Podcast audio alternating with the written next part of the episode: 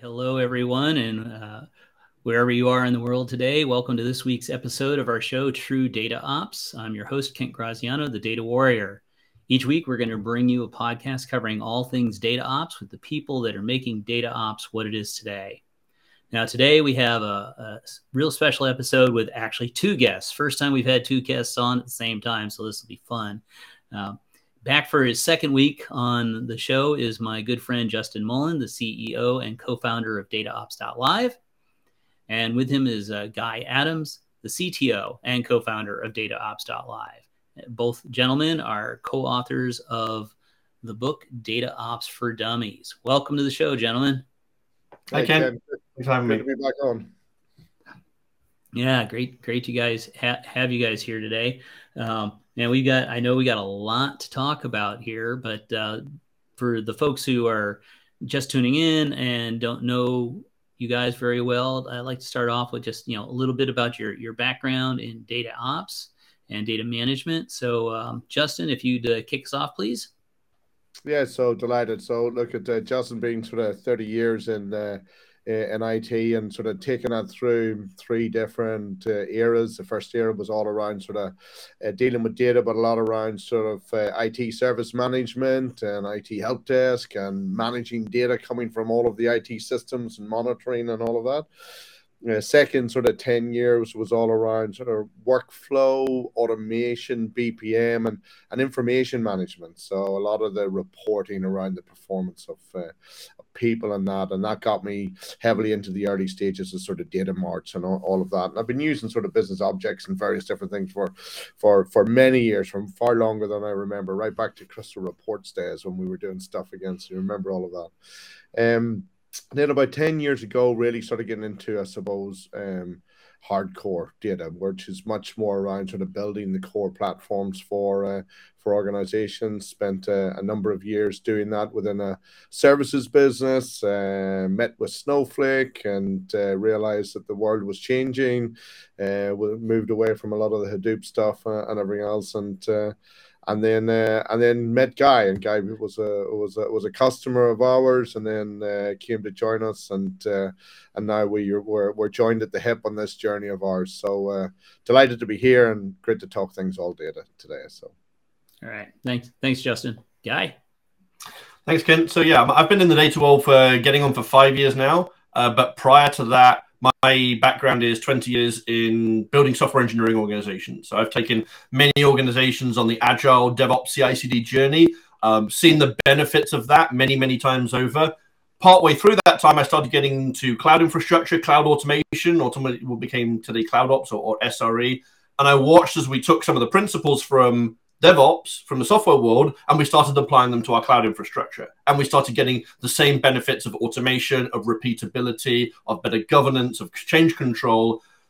And when I came to the data world, it was kind of like stepping back in time. You know, I was hearing customers say things like, you know, let's spend a month building a QA environment, or let's allow three weeks to reset a dev environment to go into a, a you know, another three weeks worth of manual testing. And I, I remembered this. It was what we did two decades previously, and it was a, you know, we were very glad to get shot of it. So that was really for me the the spark that said, look, there has to be a better way to do this. There has to be a way of taking principles that we've learned from software, lo- then looking at how we adapted those for cloud infrastructure, using that as our baseline, acknowledging that there are some very unique challenges for data, but let's not try and solve everything from scratch. Let's not try and reinvent the wheel. Let's use that history as a background, as our starting point, and then let's look at the unique challenges of data on top of that and solve specifically for those. And that's really that was what set the philosophy. And, and Kent, you work with us on TrueDataOps.org as, as a microsite, and that you know that really underpins that you know that that philosophy. But also then the the product that we subsequently built has been very much based on those principles. Great, yeah. No, it's uh, it's been an exciting journey. I know for you uh, from having having joined up back in the data Datalytyx days and dealing with uh, all the satellite data and the machine data and time series data, and then now getting into really kind of shaping shaping the industry around this this idea of data ops. And uh, it, has been been a, a, great ride so far, and looking mm-hmm. forward to where we're going in the future. Now, obviously, you guys are experts on data ops, um, but since it's the start of a new year, let's talk about your predictions. I know we could dive into data ops and what it is and all that. We'll do that on other episodes of the show. But Um, let's get the year going. I know you guys have uh, put a lot of thought to this about what do you think is going to happen in the world of data ops in in 2023. So if you would, uh, love it if you guys would share some of your your top predictions with our audience today.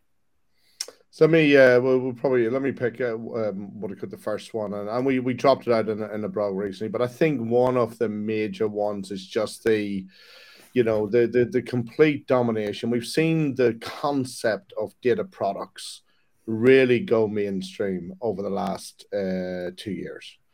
And when we started talking about data products back in 2019, no one was talking about data products. They weren't thinking of data as a product uh, at that stage. And uh, when we started doing true data ops and then the book, you know, paragraph one, line one talks about how to build a data product. You know, so it's uh, it's absolutely core to everything we think, and it's absolutely core to those principles that Guy brought from the last twenty years which is treating data in the same way we treat software. So treat everything uh, like a, a, like a product. So I think we've seen that move forward over the last uh, couple of years. We've seen amazingly big organizations like Roche and OneWeb and many others around the globe adopt this data product approach and even whether you like the name or not this data mesh approach to uh, to things this federated approach to building and managing um, uh, um, data products and allowing data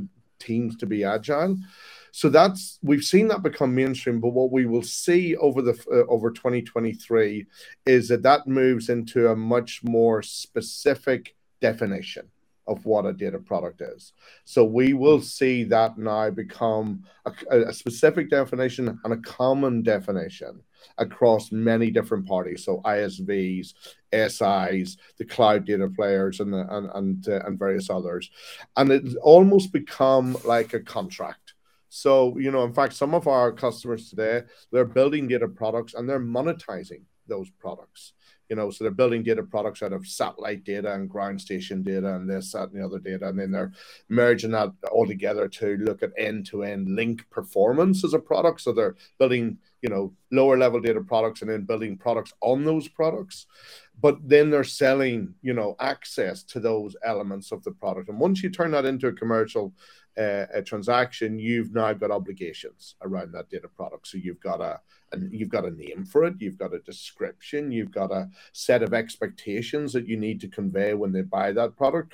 You've got an expected level of performance of that product, an expected level of availability, completeness, quality of, of that, and all of that now is wrapped up in the, this thing as a product. So we will see this sort of definition come and we're working on it and guys working on it and his team are working on it with other parties around how we describe and how we convey what someone actually gets whenever they subscribe to a product, whether it's under a commercial transaction or whether it's under an internal subscription to a service where it's much more related to two internal parties and there's no commercial transaction. So it's that contract and that definition that we will see evolve and become mainstream over 2023. That's our prediction. Okay. Think- yeah. No, I, I, think I think that's a good one too because like everything else, I, I think you know my standard your standard example in the world of data modeling is what's a customer, and we can certainly we've been asking this question: what's a what what do you, how do you define a data product when says someone says we're going to build data product? How do you define a data product? And it, there is at this point probably no industry standard definition. So it'll be great to see that here in, in 2023 that we start approaching something like an industry standard definition. So when we say data product, everybody knows what we're talking about. Hmm. I think just just to build on that. So you said, Ken, you know, when when you sit down and build a data product, and but I think what we're starting to see, and it's very much has analogies in the software world. Sometimes there'll be a top there'll be a top down requirement from the business. We need a data product that describes our customers' purchasing habits or, or, or our, our warehouse supply levels or whatever. But you know, and, and those will exist. But there's another category of, of data product, which is really the ones that grow organically. Um, you know, the ones where you know Fred in marketing has grabbed a few bits of data to help them make a decision. And then, you know, Sheila that sits next to Fred sees that and says, Oh, can I have that? And now two people are using it. And then someone else in marketing is using it but it's not it's it's you know and that must have a different level of you know justin was talking about that's got a different level of guarantees and different level of slas so one of the things we've been advocating for a long time to try and encapsulate this is you know maybe think about things as like certified versus community. You know a certified data product is you know has a rubber stamp it's owned by a department or a function um, it's got strong slas it's got strong guarantees but they're not the only way to build data products. You're also going to have this bottoms up approach where people are just building stuff that started out for them, then it grew to a few other people. And it doesn't mean it's less valid. It doesn't mean that it's not useful to other people, but you've got to be a little bit careful about making business decisions against it or building critical business processes on top of it. Because if Fred's on holiday and that stops working, probably no one else knows how to fix that. And that's okay. Don't, you know, don't over design for it when it's at that level. That's the way it should be. And what you'll end up seeing is at some point, a community data product will will fade away. It's not needed anymore. And at other points, a community data product will start being used by so many people or will start being critical for the business that now it gets promoted to a certified data product and now it gets owned at a departmental level. And it doesn't matter whether Fred's on holiday because five other people in the department also know how to maintain it, fix it if it breaks, and, and, and so on. So I think that sort of separation into you know what is a certified versus a more community data product it, it's valuable because what it allows is agility. If you say to Fred, you can't do anything with data unless it meets these very strict, rigorous requirements, Fred's going to say, well, I only want to do something quick. I only need it for this afternoon. So he's not going to bother. Um, and that's really stifling the innovation and the agility and the sharing. So you want to allow that. In fact, you want to encourage that, but with, you know, without um, imposing too many um, structures and too many requirements on it, but then have a path for that to be certified when the business you know, maybe becomes dependent on it later. All right. Well, related to that, we got a question from from William. Uh, what drives the purchasing of another organization's data products? Yeah, that's a good one. What, do, I think, what have you guys seen in that area? Well, obviously, it's a value-based decision. Clearly, you know, so it's a it's a decision on well, you know, because typically, if you're purchasing the data product from from from other places, like we've seen it in connected car data, we've seen it in satellite data, we've seen it in, in various others. So it's is the data that the other party is purchasing going to enrich some element of their business supply chain or the decision making processes or the business decisions they're trying to take? So. Uh, you know, if you're purchasing connected car data like the movement of, of cars, you might be looking to understand uh, where should I place my uh, next outlet of a particular shop or a restaurant or something like that to, you know, to understand what the likelihood success of that particular operation is, you know. So where should I put my next McDonald's or where should I put my next this, this, that, and the other? Or if it's going to enrich some element of your uh, your your downstream data. You know, we've seen um, satellite data being uh, being purchased by other parties where. Uh, in fact, guys probably better to answer this. Tell us the different applications of satellite data into third parties, for example. You know. Well, you, have got all sorts of applications. I mean, in the it, so I, I have a, a, you know a long history in the satellite industry. A good, so a good one on the inbound is modern satellites are incredibly dynamic. You can you can refocus your coverage and your power and your footprint on a second by second basis. So I need to know. Let's say I'm covering the Atlantic. Where do I need to put all my capacity? Well, a big chunk of my consumers are aircraft. So where are the aircraft going to be? Well, I don't I don't need to guess at that anymore. There's enormous data sets out there that tell me exactly where the aircraft move and where the concentrations are on different days of the week, on different months of the year. So I can buy in that data and I can use it to optimize exactly where I put my coverage, exactly where I put my power to make the best use of the of the resources I've got.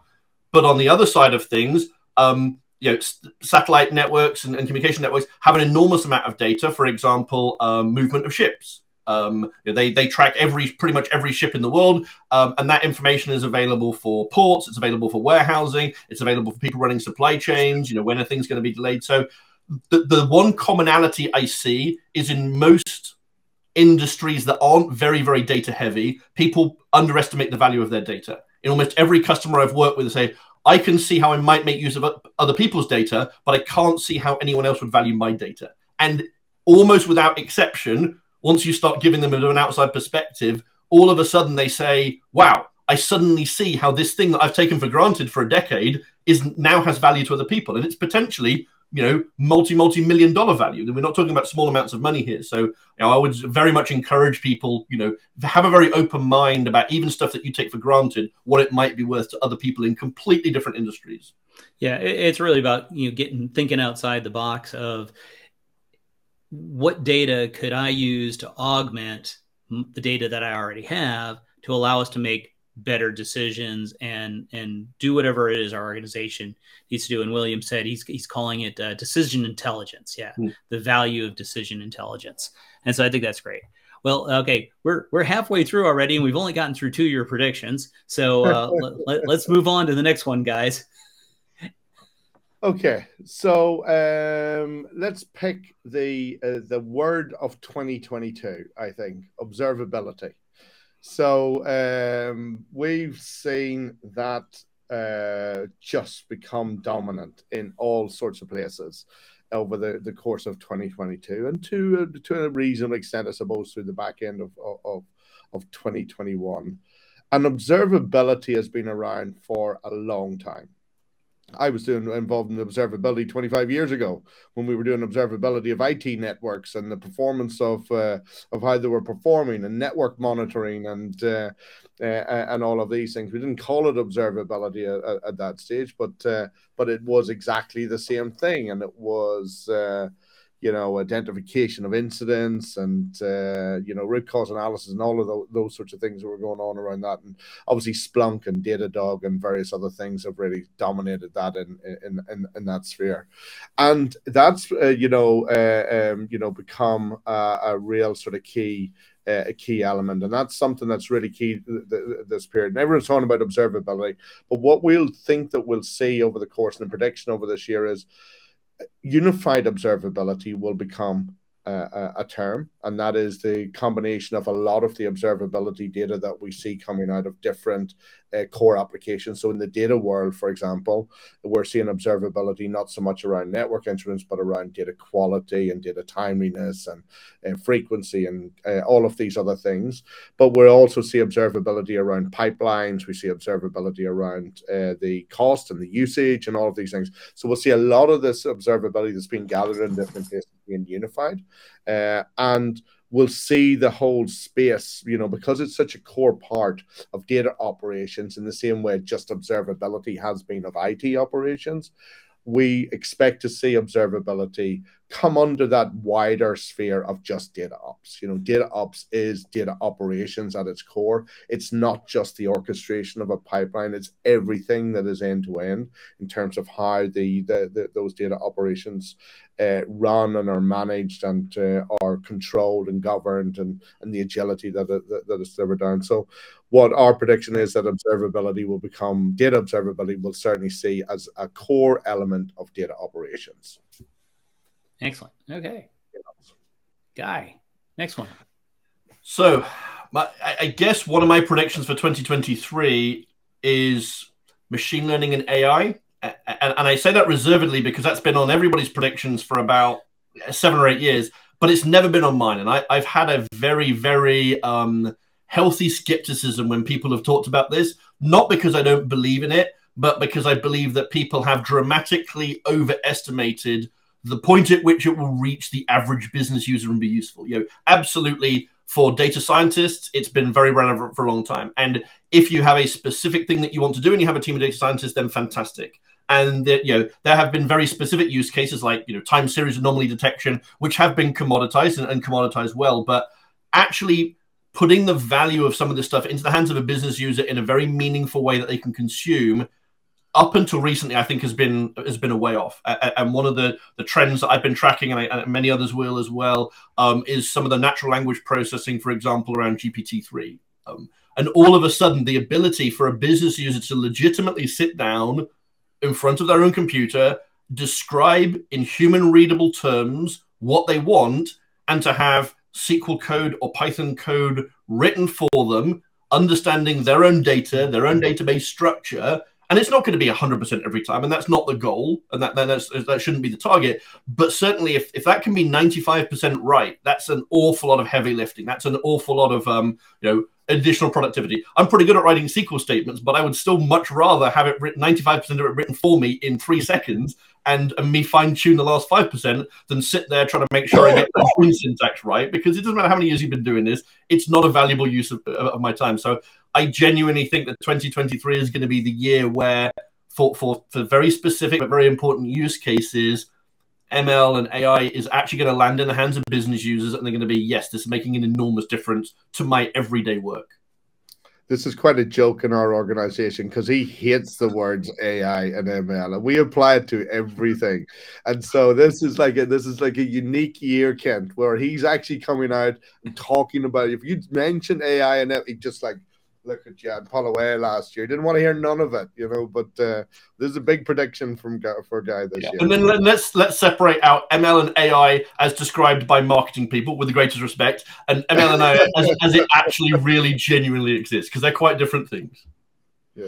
Right. Yeah. Yeah. No, it's you know fits in with our our true data ops approach of automation, and if we can get to the point where we can have pipelines and code and things generated through AI and machine learning algorithms, yeah, then again, it we get closer to that goal of democratization, right? The mm-hmm. democratization of the data and the data platforms and empowering business users who, you know, hopefully they understand the data, they understand the business needs, but don't have the technical skill necessarily to to code it and know the nuances of inner and outer joins and all the things that we all love to do when we write SQL. It, it, there'll be a, a, a, massive step forward to be able to do all that. Massive in terms of agility, massive in terms of productivity, and just the the assistance that that will give to not just experienced engineers who just want to do it faster, but just think about all of those other engineers that are coming up and coming in and what could look into just you know you're always trying to find something to repeat it from and uh, you know so we're not talking about it writing everything but assisting you and accelerating you into that that piece. I think it's a massive massively strong prediction for this year. Yep. All right next up justin. Um maybe uh, following that and what we talked about this uh, on the uh, um, on the, the predictions is just around um, think about just the industry of uh, that we've been in for the last five, six, seven years, and just think about this: uh, data engineers, just data engineers as um as a as a talent pool, as a job title, as positions or whatever, and they have been the most challenging people to find for the last uh, um, six, seven, eight nine years whenever you think about it because they they actually range from a whole load of you know they've got a whole load of different skills that you're trying to get into them. They've got to have programming language skills they've got to have python and sql NoSQL databases technologies like elt and uh, and etl and they've got to think about infrastructure and cloud infrastructure. And so they're a very sort of widely skilled uh, person and you, you know there's no universities really, you know, doing, you know, courses in how to become a data engineer. You think about it, you've got data science courses and you've got all of these uh, uh, different things going on and they're generating people, but you don't have a data engineer's degree out there. And uh, um, and that's really been really challenging for organizations. It's also really challenging for organizations because they rely and we rely so heavily on them. Uh, today, there was a great image uh, that Steve Huber was uh, and I were talking about yesterday that would come up on LinkedIn uh, the other day, which was a picture of a whole lot of people. It was about 13 people in this image, and there was about 12 of them standing around the outside, described as product managers and AI and machine learning engineers and stakeholders and whatever. And there was one guy in a hole digging with a shovel and he was the data engineer. Okay. And this analogy is so true across organizations. You've got everyone else waiting on the data engineer, dependent on the data engineer, and that. And so that's been a really, really difficult position thing. But I think we're changing that. And I think data ops is changing that. And we think that that, that is making a big difference because it's uh, um, allowing those really, some really highly skilled data engineers, you know, maybe 10% this guy had in, in his old software organizations that are your sort of core hardcore DevOps engineers, and they're defining the pipelines and the approaches and the infrastructures and uh, and everything else. And what that's doing is making it easier for you to take on more and more people into the data product developer, the lower end data engineering roles to build these pipelines and build these transformation processes uh, uh and everything else. And we've seen it within customers. So data ops is now enabling organizations that we've seen to build their build their pipelines and then start to employ uh, younger people straight out of college with Python and with SQL skills and a base set of configuration skills, and them to become productive and pushing pipelines into production in weeks. Now that's unheard of. If you go back, uh, you know, just a year or two before, you would never have anyone push into production almost within six months, you know, and that would only be as part of someone else's cycle.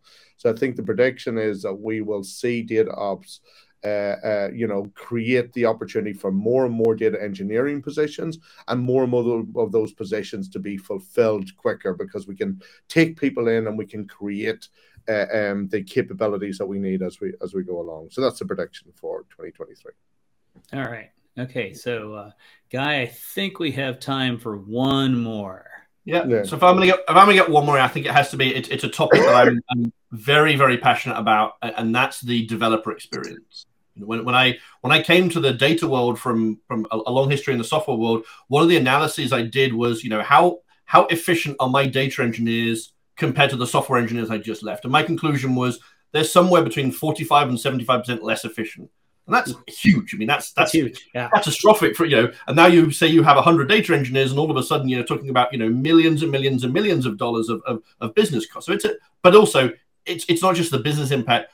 No engineer, no matter what area they're in, likes to be slow, inefficient, laborious. Your engineers like creating value, like solving problems. You know, not not the laborious stuff. So I think the, the one thing that we've been really focused on in the last few months, and we, we released at the end of last year our, our, our cloud development environment as the first piece of this, is the data developer experience.